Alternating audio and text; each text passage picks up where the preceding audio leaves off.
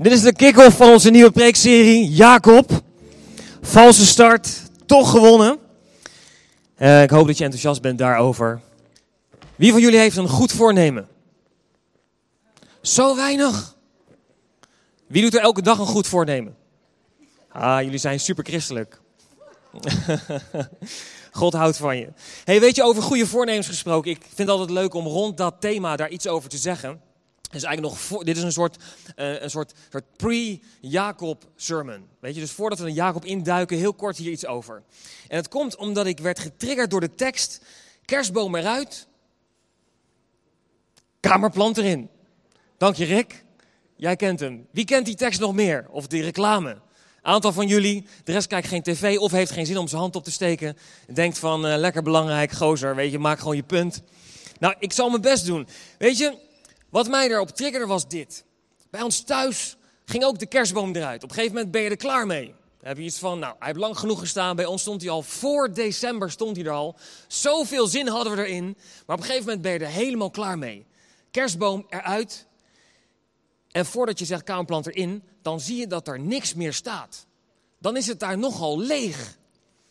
En weet je, op het moment als je daar niks mee doet, dan kan dat zo'n bron van afleiding of ergernis worden. En wat ik daarmee bedoel is dit: dat je dan op de bank zit en dat je dan afgeleid wordt door de hoek waar de kerstboom stond. En dat je denkt van, het is toch toch wel leeg. Of het zou toch goed zijn als we daar iets anders neerzetten. Of, nou, vul maar in.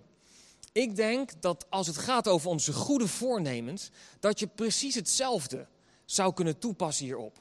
Op het moment als je zegt, ik wil iets veranderen of ik wil iets niet meer doen, dan is de vraag, dan ontstaat er een leegte. Wat ga je daar dan mee die leegte opvullen? Wat kies je ervoor om dat in plaats van te doen? Anders gezegd, op het moment dat je zegt, ik ga um, uh, voortaan uh, niet meer ongezond eten. Dat is ook zo'n lekkere. Niet meer ongezond eten. Lekker vaag is dat ook. Maar dan doe je dat dus niet meer, maar dan is dat een leegte. En weet je wat zo interessant is van een leegte? Uit onderzoek blijkt dat op het moment als je gaat focussen op iets, dat het verlangen naar datgene eigenlijk gaat toenemen. Dus op het moment als je gaat focussen op die leegte, er is dus nog niets voor in de plaats, dan gaat dus het verlangen toenemen van wat er dus was ooit. En wat je dus eigenlijk niet meer daar wil hebben. Snap je me nog? Het wordt wel ingewikkeld hè, voor 5 januari. Maar ik hoop dat je me volgt. De Bijbel, en nu maken we hem even heel geestelijk, is er ook heel duidelijk over. Er staat in, um, ik had hem genoteerd dacht ik, volgens mij was het ergens in Matthäus. Niet genoteerd, excuus. De Bijbel leert ons dat op het moment als je een demon verjaagt, dat je moet zorgen dat het huis op orde is. Want anders komt hij terug en wordt het erger. Moet dat nou zo'n woord, Daan? Weet je, dit helpt je. Omdat op het moment als wij ervoor kiezen om een slechte eigenschap dus uit te bannen, dus we zeggen, ik, deze slechte eigenschap wil ik niet meer. Maar je zorgt niet dat je huis op orde is. Met andere woorden, je hebt een plan. Je hebt nagedacht over wat je dan wel gaat doen hoe het er dan uit zou moeten zien. Je laat je vullen door de Heilige Geest. Je vraagt eigenlijk gewoon steeds Gods aanwezigheid en Gods kracht in je leven. Dan is de kans maar zo klein dat je überhaupt van die slechte eigenschap afkomt. Even praktisch maken als het gaat over gezond eten, ongezond eten. Je zegt ik wil niet meer ongezond eten. Prima, gooien we de kerstboom de deur uit. Maar zorg dan dat er een kamerplant inkomt en zegt, zeg, ik ga dus gezond eten. En hoe ziet dat er dan uit? Op het moment als de verleiding voorbij komt, nee, dat is niet meer, er is geen plaats meer voor. Omdat je namelijk die leegte hebt opgevuld met iets nieuws en iets goeds. En zo is het ook met onze eigenschappen, met onze misschien karaktereigenschapjes. Zo van, ik kies ervoor dit jaar om niet meer zo boos te doen of zo, uh, zo, zo snel um, aangebrand te zijn. Prima, sturen we dat de deur uit. Maar dan is het leeg daar. Dus hoe ga je dat dan opvullen? Hoe ziet jouw kamerplan eruit? Nou, dat zal in elk geval de Heilige Geest zijn, hoop ik. Hoop ik. Aantal geestelijke mensen hier met me eens? Aantal Come on guys, help me. Heilige Geest. En hoe ga je nou dan wel reageren op de situatie die jou dus normaal aangebrand maakt? Nou, ik rond hem hier af, maar het triggerde mij zo toen ik dit voorbij zag komen in de reclames van afgelopen week, dat ik dacht, ik wil je dit niet onthouden. Neem dit mee, want dit zal je helpen om alle goede voornemens die je hebt in je leven, om die ook echt te kunnen gaan in de werkelijkheid zien worden. Zegt dat goed zo? Amen. Oké, nou nu eerst even bidden. Heer, dank u voor vandaag. U bent zo goed, Heer. We houden van u. En we zien uit, Heer, naar het nieuwe jaar. Een nieuw jaar met zoveel mooie nieuwe uh, dingen die, die er zijn hier voor ons om in uit te kunnen stappen. Misschien mooie nieuwe uitdagingen. En ik bid ook echt, Heer, dat we um, dit deze zondag hier mogen zien als een nieuwe aftrap, Heer, van mooie nieuwe dingen met u. En ik bid, Heer, dat iedereen, niemand uitgezonderd, vandaag opgebouwd en gevuld naar huis zal gaan met uw Heilige Geest. Met, met aangewakkerde dromen. Heer, met nieuw uh, vers vuur en een frisse wind van de Heilige Geest in ons leven. In de naam van Jezus. In Jezus' naam. Amen. Hey, um, voordat we gaan beginnen met ons verhaal over Jacob. Want daar gaan we echt mee starten deze komende aantal weken.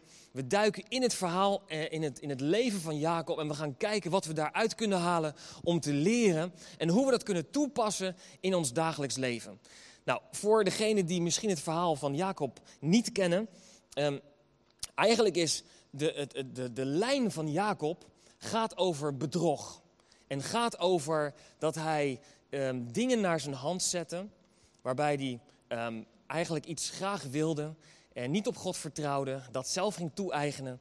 En als we kijken naar zijn leven, dan zien we dat het, het, begon natuurlijk dat hij geboren werd. Isaac en Rebecca, dat waren de ouders van Jacob. Die kregen dus twee kinderen. Dat was een tweeling. De ene heette Esau en de andere heette Jacob. Esau was degene die als eerste naar buiten kwam, mag dat zo zeggen. Koekoek. En daarachteraan kwam Jacob, maar die had nog de hiel vast van Esau. Net alsof hij hem wilde bijhouden. Of net alsof hij hem misschien wel wilde tegenhouden. Zo van, hé, hey, uh, jij bent als eerste, maar ik wil als eerste. En dat hij hem weer terug wilde halen naar binnen. En dat hij dan als eerste naar. Nou goed, wat je erbij mag denkt, mag je zelf doen, zelf bedenken. Maar misschien zat er zoiets wel bij. Ze groeiden samen op. Esau was een stoere kerel, behaard, was rossig. En Jacob was een lieve jongen en die was vooral uh, liefst graag ook thuis bij zijn moeder uh, in de tent. En op een dag kwam Esau thuis van het jagen. En het verhaal gaat zo dat um, Jacob die had iets lekkers te eten gemaakt. Esau komt thuis van het jagen, had ontzettend honger. En hij zegt tegen Jacob, geef mij wat van dat eten. En Jacob, zo'n slimme jongen, die zei, ja is prima, maar dan wil ik eigenlijk alle rechten die jij hebt als eerstgeboren. En in die tijd waren dat hele belangrijke dingen, hele belangrijke rechten. En Esau zei, ja prima jongen, weet je, lekker belangrijk. Jij mag het allemaal hebben. En als ik die kop eten maar krijg. Nou, dat gebeurde toen. Later um, uh, gebeurde dat Isaac, die was oud, dat is de vader. En die zou een eerstgeboorte zegen geven aan de oudste. Dat is natuurlijk eigenlijk Esau. Jacob kwam daarachter en zijn moeder kwam erachter. En die dachten, dit gaat niet goed. Maar Isaac was gelukkig eigenlijk mag dat zo zeggen, voor hun dan slechtziend geworden. Dus ze hadden Isaac bedrogen door Jacob te verkleden als Esau. Esau of Jacob ging naar Isaac toe en die kreeg die zegen van Isaac. Esau hoorde dat, werd boos, wilde Jacob vermoorden. Jacob vlucht naar een ander land en die gaat daar tijdelijk bij zijn oom wonen. Daar zo wil hij uh, de dochter trouwen van zijn oom. Dat kon in die tijd. En dat was uh, Rachel. En hij had afgesproken met Laban, zo heette die man. Hij zegt, ik wil zeven jaar voor jou werken als ik dan maar met je dochter mag trouwen. Nou, prima. Zeven jaar gewerkt. Hij trouwen met waarvan hij dacht dat dat zijn dochter was. Was ook zijn dochter, maar niet degene die hij wilde trouwen, maar een andere. Dus hij werd bedrogen. Anders gezegd, Jacob die eerder bedroog, die werd op dat moment bedrogen. Uiteindelijk maakt hij een afspraak om alsnog met de andere dochter ook te kunnen trouwen als hij weer zeven jaar voor hem werkt. En uiteindelijk komt er een moment dat Jacob besluit om terug te gaan naar zijn thuisland. Daar vecht hij nog met een vreemde. En um, dat is uiteindelijk is dat een engel of het is Jezus. Dat mag je zelf invullen, ook later als we het uh, nog gaan behandelen, dit, dit stuk. En daar krijgt hij een, opnieuw een zegen. En God zegent hem daar zo. En um, zo komt hij weer terug in zijn, in zijn eigen land. Daar ontmoet hij Esau. En Esau waarvan hij dacht, die is boos, die gaat mij vast vermoorden. Nee, Esau had hem eigenlijk al lang vergeven. Die rende naar hem toe, omarmen hem. En zo was alles weer goed. Nou, later wordt Jacob zelf als oude man ook nog een keer bedrogen door zijn eigen zoons. Dus je ziet dat er een soort patroon van bedrog door zijn leven heen gaat. Maar dit is heel even kort samengevat het verhaal van Jacob. En ik vertel dit omdat we in de komende weken hier zo onderdelen uithalen. En om dan, anders moeten we elke zondag opnieuw het hele verhaal doen. Dus nou, dit hebben we gehad. Streep eronder. En dan gaan we nu even een experiment doen. Want um, om het verhaal van Jacob in te leiden en er iets meer over te kunnen zeggen, um, moest ik denken aan het verhaal over vuurwerk. Want vuurwerk is de afgelopen tijd. Ik hoop niet dat hier iemand is die gewond is geraakt met vuurwerk. Want het is no offense. Maar we zien dat het een probleem is in Nederland. En sterker nog, we hebben gezien dat op het nieuws. dat ze zeggen na oud en nieuw. is meer dan de helft van de mensen die in, aan een onderzoek meededen. die hebben gezegd: Ik ben eigenlijk wel tegen uh, particulier vuurwerk. Voor mij mag het verboden worden. Dat was voor oud en nieuw. Was het nog 20% minder. Minder dan de helft. Maar nu is dat uh, meer dan de helft. Nou, er zijn een aantal mensen natuurlijk teleurgesteld over. Ik zelf misschien ook wel, maar ik snap ook wel een klein beetje de gevaren die daarbij komen kijken. En um, om dat toch even uit te testen, heb ik gewoon wat vuurwerk meegenomen. En um, aansteker erbij. En ik, ik, vroeg me af, is iemand van Young and Free die mij misschien wil helpen hierbij? Ja? Young and Free wel. Oké, okay, uh, Jeremy, kom gozer. Ik weet dat hij heel veel gevaarlijk vuurwerk had. Zo, gozer. Kijk, ik heb hier zo uh, een paar cobra's liggen. Geintje, geintje. Nee, nee, nee. Ik heb hier zo een grondbloem. Nou, is uh, toch helemaal niet zo gevaarlijk, hè? Nee, hè? Nee, dacht ik ook. Nou, dus uh, ik denk dat we die zo meteen maar even gaan aansteken. Ik vind alleen wel dat het... Sorry? In het gebouw. Ah, dat komt goed, jongen. Komt goed. Zo. Nou, als jij die even wil vasthouden. Zo, ja, maar wel een beetje daar staan, want het is natuurlijk anders gevaarlijk, hè? Um, ja, zo. Hem... Nee, weggooien? Nee, gewoon vasthouden. Dit is minst gevaarlijke vuurwerk. Kom. Weet je het zeker? Maar kijk, als je nou een cobra vasthoudt, zeg ik tuurlijk weggooien, jongen. Maar als ik op het nieuws kijk, al die mensen doen daar heel veel andere dingen mee. En allemaal, nou, dat ah, lukt wel, jongen. Maar je moet hem even iets beter vasthouden. Zo. Vertrouw je me? Nee. Nee? Hij vertrouwt me niet eens. Maar als we... Dit, dit moet... Jij hem goed vast, hè? Zeker? Oh, wacht even, wacht even. Want... Even, even, een, even een bril opdoen, hoor. Ja, ik dan natuurlijk, hè? Zo. Weet je, ik vind het niet uitdagend genoeg, dit. Dit is gewoon zo'n... Weet je dat? Kunnen wij niet gewoon even al deze dingen nemen die ik hier heb liggen en die even bij elkaar binden? Je weet vast wel hoe dat, hoe dat gaat, toch? Zo bij elkaar houden. En eventjes zo, uh, even zo aan elkaar binden. Zo, ja. En dan, ik heb hier nog drie. Zo. Zo. Ja, toch? Even zo aan elkaar binden. Ah, dat maakt niet uit het lontje, joh. Dat is, is niet belangrijk gaat hij sneller af. Hier zo, zo. Hou hem vast, zo. Bij elkaar. Zo. Goed vast, stevig vasthouden, jongen. Ja, zo. Kijken of dat... Nou, weet je, omdat je zo'n aardige gozer bent. Waar is die andere? Hier, zo. Gaat vast goed, toch? Nou, zullen we dan af, aftellen of zo? En dan... En dan... nee. Applaus voor Jeremy. Thanks, man. Ja, gooi me neer. Thanks. Oké. Wie van jullie dacht dat ik hem echt ging afsteken? Niemand, toch? Prachtig. Weet je, als ik op de verpakking lees, hier zo, er staat voor gebruik buitenshuis. Daar begint het. Geschikt voor particulier, draag altijd een vuurwerkbril. Altijd. Dus ook nu. Nee. Trouwens, minimumleeftijd 12 jaar. Ook heel belangrijk. En wat staat hier nou? Plaats één exemplaar op de ondergrond. Op een vlakke ondergrond. Dus dat gaat zo. Zo. Dus niet gooien, hè, lieve jongens. Ik weet ook dat hier mensen grondbloemen hebben afgestoken. Dit is de minst gevaarlijk. Die kan je gewoon bij Action kopen het hele jaar door. Maar Ontsteek met gestrekte arm de lont. Zo hè? En dan zo, of zoiets. En dan de lont aan, onmiddellijk terug op een afstand van tenminste 1 meter. Zo, ongeveer 1 meter. Nou goed, ik maak er natuurlijk één grote karikatuur van, dat snap ik ook. En ik zal het even veilig wegleggen hier zo allemaal. Maar het probleem is dat heel veel mensen niet doen wat op de verpakking staat. En ook niet doen wat op de verpakking staat van heel veel gevaarlijker vuurwerk. Nou is het misschien, denk je, oh lekker geëikt voorbeeld, maar zo is het wel, lieve mensen. Op het moment als wij de grondbloemen afsteken op de manier zoals het hoort, dat is het meest veilig. Is er dan helemaal geen risico meer? Nee, natuurlijk is er, er is nog steeds risico. Er is nog steeds dat het wat gevaarlijk is, maar het is wel de meest veilige manier. En het probleem is dat wij met het vuurwerk, het vuurwerkprobleem van nu, is dat wij het niet gebruiken zoals het moet, maar het gebruiken zoals we het zelf willen. En dat is de koppeling die ik wil maken naar hoe zit dat in ons, eigenlijk, in ons eigen dagelijks leven?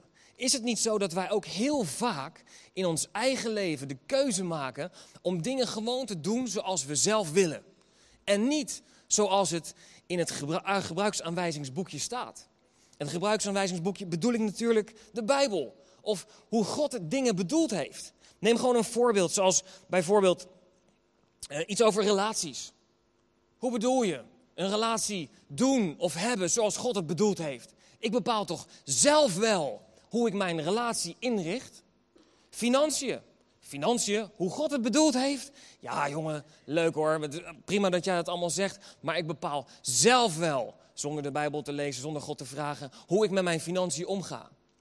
Of bijvoorbeeld gewoon de talenten die God je gegeven heeft. Talenten inzetten voor God, gebruiken voor Hem en zijn koninkrijk. Misschien dat Hij mij ook gezegend. Hoezo? Iets doen voor God, iets betekenen voor de mensen links en rechts om mij heen. Ik bepaal toch zelf wel wat ik. Weet je, dit zou je kunnen toepassen op ons dagelijks leven. Terwijl wij een, een God hebben die iets fantastisch bedacht heeft. En echt een goed plan voor je leven heeft. En zo komen we bij Jacob terecht. Want Jacob was een toffe kerel, maar Jacob maakte wel een kleine fout. Want hij wilde de zegen van God hebben, waarbij geprofiteerd werd dat hij ook die zegen zou krijgen. Maar hij zei iets van, hoezo wachten op God? Hoezo vertrouwen dat God ook echt daadwerkelijk die zegen aan mij gaat geven? Ik doe het zelf wel. Ik regel zelf wel wat. En zo maakte hij een onderhandeling met zijn broer zonder op God te vertrouwen. En zo bedroog hij zijn eigen vader zonder God te vertrouwen. Dat God zou ingrijpen en op het juiste moment dat zou doen. Maar weet je wat het mooie is van het hele verhaal? Dat ondanks dit bedrog, ondanks dat Jacob misschien niet het rechte pad bewandelde hierin, dat de zegen die bedoeld was voor Jacob ook toch bij hem bleef. Dat toch God zo genadig was en zo goed was. Dat hij niet zei, Jacob, het is nu voorbij. Nee, de genade en de zegen, die bleef, die bleef bij Jacob. Wat een fantastische, mooie gedachte is dit. Weet je, als we kijken, hoe zit dat nou in de Bijbel als het gaat over die zegen? De zegen waar Jacob op uit was, was namelijk de zegen van, het eerstgeboren, van de eerstgeborene te zijn. En die komt er vandaan dat Abraham werd geroepen door God en er zat een zegen achter. En God sprak namelijk tegen hem, dat staat in Genesis 12, vers 1. Hij zegt, Abraham, ik zal je tot een groot volk maken. Ik zal je zegenen en je naam overal bekend maken. En je zal tot een zegen zijn. Als mensen jou goed behandelen, zal ik ook goed voor hen zijn. En als mensen jou slecht behandelen, zal ik slecht voor hen zijn. door de zegen op jou zullen alle volken van de aarde worden gezegend. Wat een bizarre, bizarre mooie zegen is dat. En zo kwam die zegen dus van Abraham. En in die tijd was het zo dat op het moment als een, een kind werd geboren, de oudste zoon, die, die werd gezegend door de vader. En zij geloofden dat op het moment als je als de, oudste, de, de vader de oudste zoon zegent, dat er een soort overdracht plaatsvindt. Een geestelijke overdracht. Waarbij je dus eigenlijk zegt, wat van mij is, wordt nu ook van jou. Niet meer van mij, het is nu van jou. Het wordt doorgegeven. En zo zie je dat die zegen dus bij Isaac kwam. En Jacob die had iets van, ja wacht eens even. Die zegen is zo mooi en zo groot. Ik was er bijna. Ik had met mijn hiel, mijn hand had ik nog de hiel vast van Esau.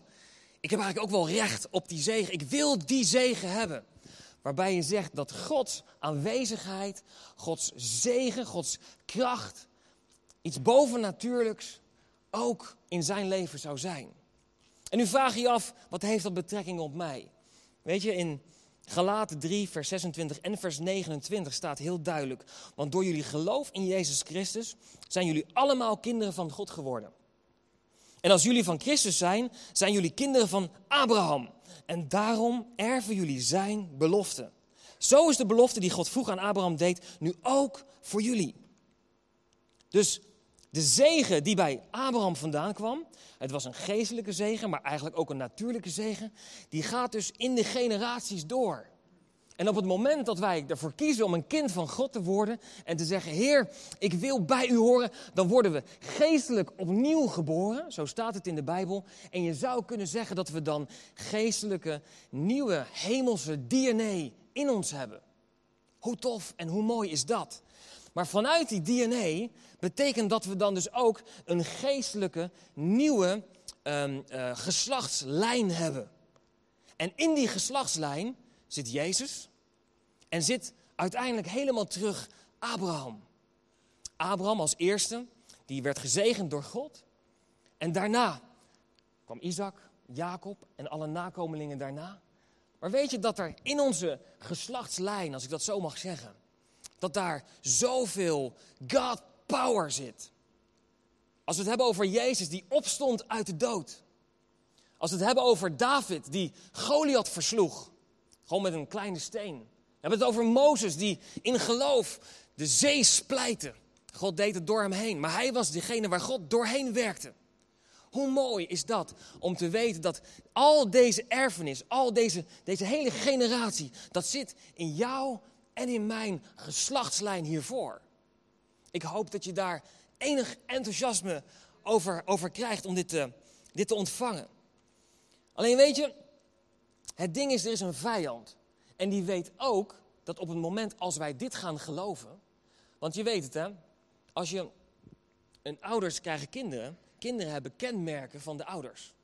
Goede en de minder goede. Maar je kunt dus vaak zien aan een kind dat het bij bepaalde ouders vandaan komt. Je zou kunnen zeggen dat ook als bepaalde talenten en gaven worden ook wel eens in generaties doorgegeven.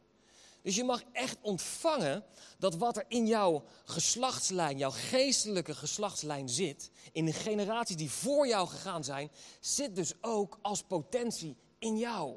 De kracht van God zit in jou op het moment als je je leven aan Jezus hebt gegeven. En er is een vijand en die weet dit ook. En die weet ook dat hij daar eigenlijk helemaal niets aan kan doen. Want het is een gegeven wat automatisch doorgaat. Het enige wat hij kan doen is jouw leugens influisteren. En tegen jou zeggen, je bent niets waard. Wie denk jij dat je bent? Geloof je echt dat de kracht van God in jouw leven echt naar boven kan komen? Kan ontpoppen? Geloof, weet je, op het moment als we hier intrappen, als we hierin meegaan, dan heeft de vijand precies wat hij wil. Want hij wil ons lam leggen. En hij wil de kracht, de potentie die van God, die in ons zit, wil die proberen lam te leggen. En het enige wat we hiermee hoeven te doen, is die leugens niet naar te luisteren. Gewoon aan de kant te gooien. En te zeggen, Heer, ik geloof dat de geestelijke lijn die u heeft bedacht, waar ik nu deel van ben, dat die potentie in mij zit. En ik ga nu vragen, wilt u mij helpen om dat eruit te halen? En de vraag is dan, ja, weet je, Jacob, misschien helemaal niet zo gek dat hij zo eager was, weet je, om die zegen te pakken te krijgen. Omdat hij iets zag, hij, hij ontdekte iets, hij, hij zag dat er iets bijzonders mee was. En hij wilde dat te pakken krijgen. Nou heeft hij dat misschien niet helemaal op de nette manier gedaan. Maar gelukkig was God genadig en groot genoeg. Om het van tevoren al te weten dat het voor hem bestemd was. En dat ondanks het eigen ingrijpen van Jacob, dat hij toch zei: Jacob, je bent en je blijft gezegend. En misschien is dit voor je vandaag voor jou. Dat waar je ook zit in je leven. Misschien heeft God je geroepen, misschien heeft God iets bijzonders in je leven gedaan. Maar misschien is vandaag de dag om opnieuw te zeggen van Heer, wilt u me opnieuw opwekken van binnenuit? Ik heb misschien niet alles perfect gedaan. Ik heb misschien een paar fouten gemaakt. Misschien dingen op mijn eigen manier gedaan, naar mezelf toegetrokken. wilt u toch in mij doorgaan? En de Bijbel is er duidelijk over dat dat het geval is. We moeten alleen God opnieuw toelaten. Weet je, ik wil drie korte punten met je delen nog. Van hoe zit dat nou? En wat kunnen we hier verder mee? Want als we naar Jacob kijken, dan zien we dat al voor zijn geboorte gebeurde er wat. Rebecca was zwanger. En op het moment dat ze zwanger was, voelde ze dat de jongens binnen haar aan het duwen waren tegen elkaar. Er was een soort strijd aan de binnenkant gaande. En het mooie is dat Rebecca, die ging God raadplegen. Die zei, Heer, wat gebeurt hier van binnen? Doen wij dat ook op het moment als er dingen van binnen gebeuren, waarvan je denkt van, Heer, wat is dit nou? Ik heb het nu niet over twee baby's van binnen per se, maar weet je, op het moment als er geestelijk dingen gebeuren, dingen raken je. Of weet je, er, gebeuren gewoon dingen die niet altijd even leuk zijn, of wat, wat je niet snapt. Raadpleeg je dan God? Vraag je aan hem, Heer, wat gebeurt hier van binnen? Want we lezen in de Bijbel dat God een antwoord gaf en die zei, er zijn twee jongens bij jou aan de binnenkant. Het zijn twee naties. En ze, ehm, uiteindelijk zal die, de oudste, die zal de jongste dienen. En weet je, net zoals dat er bij Rebecca twee jongens aan de binnenkant waren, Esau en Jacob, zo zou je kunnen zeggen dat er ook binnenin ons altijd twee stemmen zijn. De stem van Esau en de stem van Jacob. En weet je, de stem van Jacob is eigenlijk vrij helder. Die zegt, ik wil alles wat God voor mij heeft. Alles. Koste wat kost. Dat hebben we gezien, hoe hij dat gedaan heeft. Daar komen we later in de serie nog wat, wat meer op terug. Maar hij heeft alles gedaan om die zegen te pakken te krijgen. Misschien niet helemaal netjes. Maar zijn wij ook in staat om te zeggen, Heer, ik wil de volle potentie die u voor mij heeft, die wil ik ook in mijn leven zien gebeuren. Of geven wij misschien meer gehoor aan de stem van Esau. En de stem van Esau, die was eigenlijk veel makkelijker. Die ging makkelijk om met zijn geboorterecht. Op het moment dat hij honger had, zei hij mijn geboorterecht, of anders gezegd, in onze tijd vertaald zou je kunnen zeggen, de zegen van God op jouw leven, de zegeningen, de gaven en de talenten, de roeping van God op je leven, de roeping van God die misschien eigenlijk ook wel voor Esau bedoeld was, Weet je, geef mij die kom soep, de rest vind ik niet zo belangrijk. Dat is wat daar gebeurde. Weet je, je zou kunnen zeggen dat de toekomst hem niet zo interesseerde. En de Bijbel was er ook vrij duidelijk over. Er staat in Romeinen 9, vers 13 namelijk: Ik hield van Jacob, maar niet van Esau. God zegt: Ik hield van Jacob, maar niet van Esau. Eigenlijk niet heel aardig. Hoe zit dat nou precies? In een ander hoofdstuk in Hebreeën staat heel duidelijk uitgelegd dat de Bijbel zegt, laat niemand een hoereerder zijn of onverschillig als Esau, die voor één spijze zijn geboorterecht verkocht. Want gij weet dat hij later, toen hij toch de zegen wilde erven, afgewezen werd. In het Engels staat bij onverschillig goddeloos. Kan het zijn dat in ons leven soms dat ook omhoog borrelt? Van hoe belangrijk is dit nou eigenlijk? De roeping van God, waarom zou ik dit doen? Waarom zou ik me überhaupt daarvoor inzetten? Of geven we meer gehoor aan de stem van Jacob van binnen, die zegt: Ja, Heer, wat u voor mij heeft, de roeping, de zegen, die wil ik ontvangen voor de volle, volle 100%. Weet je, God wil met jou een verschil maken. God wil jou aan zijn zijde hebben en door jou heen een verschil maken in deze wereld. En de vraag is, Geven wij gehoor aan de stem van Jacob waarbij we zeggen, ja, dat wil ik ook. Of geven we gehoor aan de stem van Esau, onverschillig. Die zegt, nou, waarom zou ik dit doen? Lekker belangrijk, ik doe het wel op mijn eigen manier. Weet je, soms, de meesten van ons zullen zeggen, ja, tuurlijk, ik wil de zegen van God op mijn leven. Tuurlijk. Misschien weten we niet helemaal waar het naartoe gaat, maar ik wil God in mijn leven hebben. Ik wil met mijn talenten en gaven gewoon inzetten voor Hem. En soms kan het zijn dat het niet snel genoeg gaat voor ons gevoel. En we zien dat Jacob daar op een gegeven moment de keuze maakt om zelf in te grijpen en iets te doen. En de vraag is dan eigenlijk, wat, ja, hoe moet je daar dan mee omgaan? En dan kom ik met mijn tweede punt en dat is bloei waar je op dit moment bent. Het eerste punt was trouwens twee stemmen, dus je hebt twee stemmen van binnen. Het tweede punt is bloei waar je nu bent. Weet je, de Bijbel leert dat we geroepen zijn om licht te zijn in de wereld. De Bijbel heeft ons geroepen, hebben we met, met kerst over gehad. De Bijbel roept ons op om zout te zijn voor de aarde. Zodat we verschil mogen zijn in de wereld om ons heen. Maar soms kan het zijn dat we in een soort als-dan-val stappen. Dat we dan kijken naar de omstandigheden en zeggen: ja, als ik de zegen van God heb, dan kan ik dat en dat gaan doen.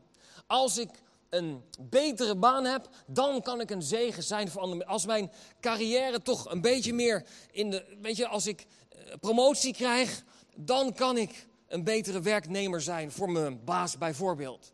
Of als mijn relaties mensen tegen mij wat liever zouden zijn, dan kan ik ook een betere vriend zijn voor iemand anders. Dat is een soort als-dan val. Want ik geloof dat God ons door ons heen wil werken op het moment en de tijd waar we nu hier zijn. En een mooi voorbeeld daarvan is dat planten groeien waar ze maar kunnen. Zodra er een klein, kijk maar in je tuin. En dan is het onkruid natuurlijk bij de meeste mensen, bij ons in de tuin ook, weet je, onkruid komt tussen de tegels door, komt overal vandaan. Maar ook als er ook gewone goede planten, op het moment als er aarde is, er is water, je hoeft maar een klein kiertje te zijn. Planten groeien zelfs in de scheuren in de muur, tussen het asfalt, waarvan je denkt, hoe kan het, weet je, God vraagt van ons om te groeien en te bloeien, gewoon waar je bent. En het mooie is dat we soms nog wel eens de neiging hebben om dan te denken van nou, weet je, het gaat niet hard genoeg. Het gaat niet snel genoeg. Kan ik niet. Maar kan het zijn op het moment als wij ervoor kiezen om op te geven en te zeggen: laat het dan maar zitten, dat we dan de zegen mislopen die God voor ons heeft? Kan het zijn dat er een zegen klaar ligt en dat misschien jouw antwoord is: nog één keer proberen, nog één keer doorzetten? Weet je, kent het verhaal misschien van Naaman uit de Bijbel. Er was iemand die was ziek die kwam naar de profeet toe en die zei tegen hem, uh, had ze dienstknecht gestuurd, die zei, mag ik, uh, uh, ja, hij, hij, wil graag beter worden. De profeet zei, je moet je zeven keer wassen in de Jordaan. Jordaan, zeven keer wassen? Wat is dat nou? Jordaan was in die tijd niet echt de meest schone rivier, schijnt, heb ik me laten vertellen. En zeven keer. Toch werd hij overtuigd om het te gaan doen. Maar stel je voor dat hij na drie keer was gestopt. Stel je voor dat hij na vier keer was gestopt. Of vijf keer, of zes, nee, zeven keer was er nodig. Zeven keer doorzetten. En na de zevende keer was hij compleet genezen. Kan het zijn dat in jouw leven, dat je misschien nu een struggle hebt, waar je bezig bent, waar je overwinning probeert te behalen. En dat je misschien op het punt staat om op te geven. Om misschien weg te lopen, te zeggen, laat maar zitten. Hoeft voor mij niet meer. Maar dat God tegen jou zegt, ga door. Ga door. En dat hij aan het klaarmaken is voor de next level. Om de zegen die God voor je heeft te kunnen handelen. En het laatste punt, eh, oh sorry, tussendoor, antwoord hierop is dankbaarheid, lieve mensen. Antwoord hierop is dankbaarheid. Wees altijd dankbaar, in welke situatie dan ook. Paulus spreekt hierover, zo fantastisch mooi in Filippenzen 4, vers 11. Waar Paulus zegt, ik heb geleerd onder alle omstandigheden tevreden te zijn met wat ik heb. In het Engels zegt hij daarbij, ik heb het geheim van tevreden te zijn in elke situatie geleerd. Het geheim van tevreden te zijn in elke situatie. Op het moment als onze omstandigheden bepalen of we gelukkig zijn, dan gaat het mis. Als onze droom, het is goed om een droom te hebben, maar als onze droom bepaalt of wij gelukkig zijn op dit moment, dan ben je ongelukkig omdat je droom nog daar is. Kan het zijn dat God ons vraagt om te leren tevreden te zijn en gelukkig te zijn op de plek waar je bent? Gewoon op dit moment. Een droom te hebben, yes. Maar te genieten en te ontwikkelen en te floreren. Gewoon op de plek waar je bent op dit moment. En het derde, je vraagt je af, geef mij nog één tip. Geef me nog één. Hoe ga ik dat dan doen? En die uitdaging wil ik je meegeven als punt 3. Maar ik wil zeggen, stap in de wonderzone. Als ik dit zo mag zeggen. De wonderzone. En de wonderzone bedoel ik dit mee. Jezus is 2000 jaar geleden gestorven voor ons aan het kruis, is opgestaan. En die zegen, die geldt nu universeel. Die zegen is ongoing. Dat is niet iets wat je nog moet behalen of zo. Nee, dat is er al. De zegen van Abraham die over generaties is gegaan. De zegen van dat God bij je is. Voor je strijdt, het voor je opneemt. Het beste met je voor heeft. Die zegen is nu ook beschikbaar. En misschien zeg je wel van nou, ik zie het nog niet helemaal. Ik ben misschien nog in ontwikkeling, maar weet je, het is wat anders dan te zeggen, het is nog daar. En we verwachten nog dat het moet gaan komen. Dat gebeurde er met de fariseërs en de schriftgeleerden, de bijbelleraar in de tijd van Jezus. Ze waren zo onderlegd met bijbelkennis. En misschien ben je hier en ken je de Bijbel ook van voor naar achter. En ondertussen merk je dat je toch nog weinig ervaart van God in je leven. De bijbelleraar in die tijd wisten ook dat ze een Messias verwachten. Dat hij zou komen in de toekomst. Maar wat gebeurde er? Jezus was er al. Alleen ze wilden het niet zien. En dat kwam omdat hij niet kwam en niet deed aan hoe zij een beeld hadden gecreëerd hoe de Messias eruit zou moeten zien. Ze hadden verwacht waarschijnlijk dat hij misschien wel op een gouden paard uit de hemel zou komen. Weet je, met een hoop engelen alles eromheen. Maar nee, Jezus kwam gewoon zoals wij zijn. Om te zijn bij ons in al onze alledaagse situaties. En de situatie van toen is dat zij gemist hebben de aanwezigheid van Jezus. En het mooie is, als ik in de Bijbel lees, in 2 Korinthe 6, vers 2, er staat: Let op, dit is de tijd. Jezus is er nu al. Jezus hoeft niet meer te komen. Jezus is er al. Heilige Geest is hier. De wonderzone is er al. Waar je in mag stappen. Het is niet iets waar je nog naar hoeft uit te reiken. Ja, misschien zouden we onze omstandigheden nog wel anders willen hebben. Het is goed om een droom te hebben. Maar God is niet daar, God is hier bij jou. Vandaag de dag. 2 Korinthe 6 vers 2. Dit is de tijd dat God jullie gebeden beantwoordt. Let op, dit is de tijd dat God jullie redt. En als we dan kijken naar Jacob. Fantastische kerel. Veel zegen van God op zijn leven. Maar niet foutloos. Hij maakte een paar fouten. En dat geldt ook voor ons. Wij mogen fouten maken. Maar het ding is, als je een fout maakt, sta je weer op. Durf je weer op te staan en God te vertrouwen. En in die wonderzone te blijven. Dat niet weg te parkeren van dat komt nog wel een keer. Nee, stap in die wonderzone op dit moment. Heilige Geest is hier. De zegeningen van God, zijn aanwezigheid, zijn roeping voor jouw leven. God heeft zo'n fantastisch plan voor jouw leven. Als we het alleen maar durven te omarmen. Zullen we gaan staan?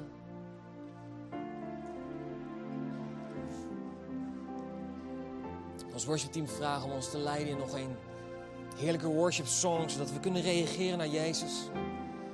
In dit alles wat we horen, wat je gehoord hebt. En misschien is jouw moment om gewoon dicht bij Hem te zijn. Een nieuwe start te maken en te zeggen, ja Heer, ik wil in die wonderzone stappen. Mag ik voor je bidden, lieve Jezus, dank u voor wie u bent, Heer. Dank u voor uw woord, Heer, dat zo duidelijk is en zo mooi.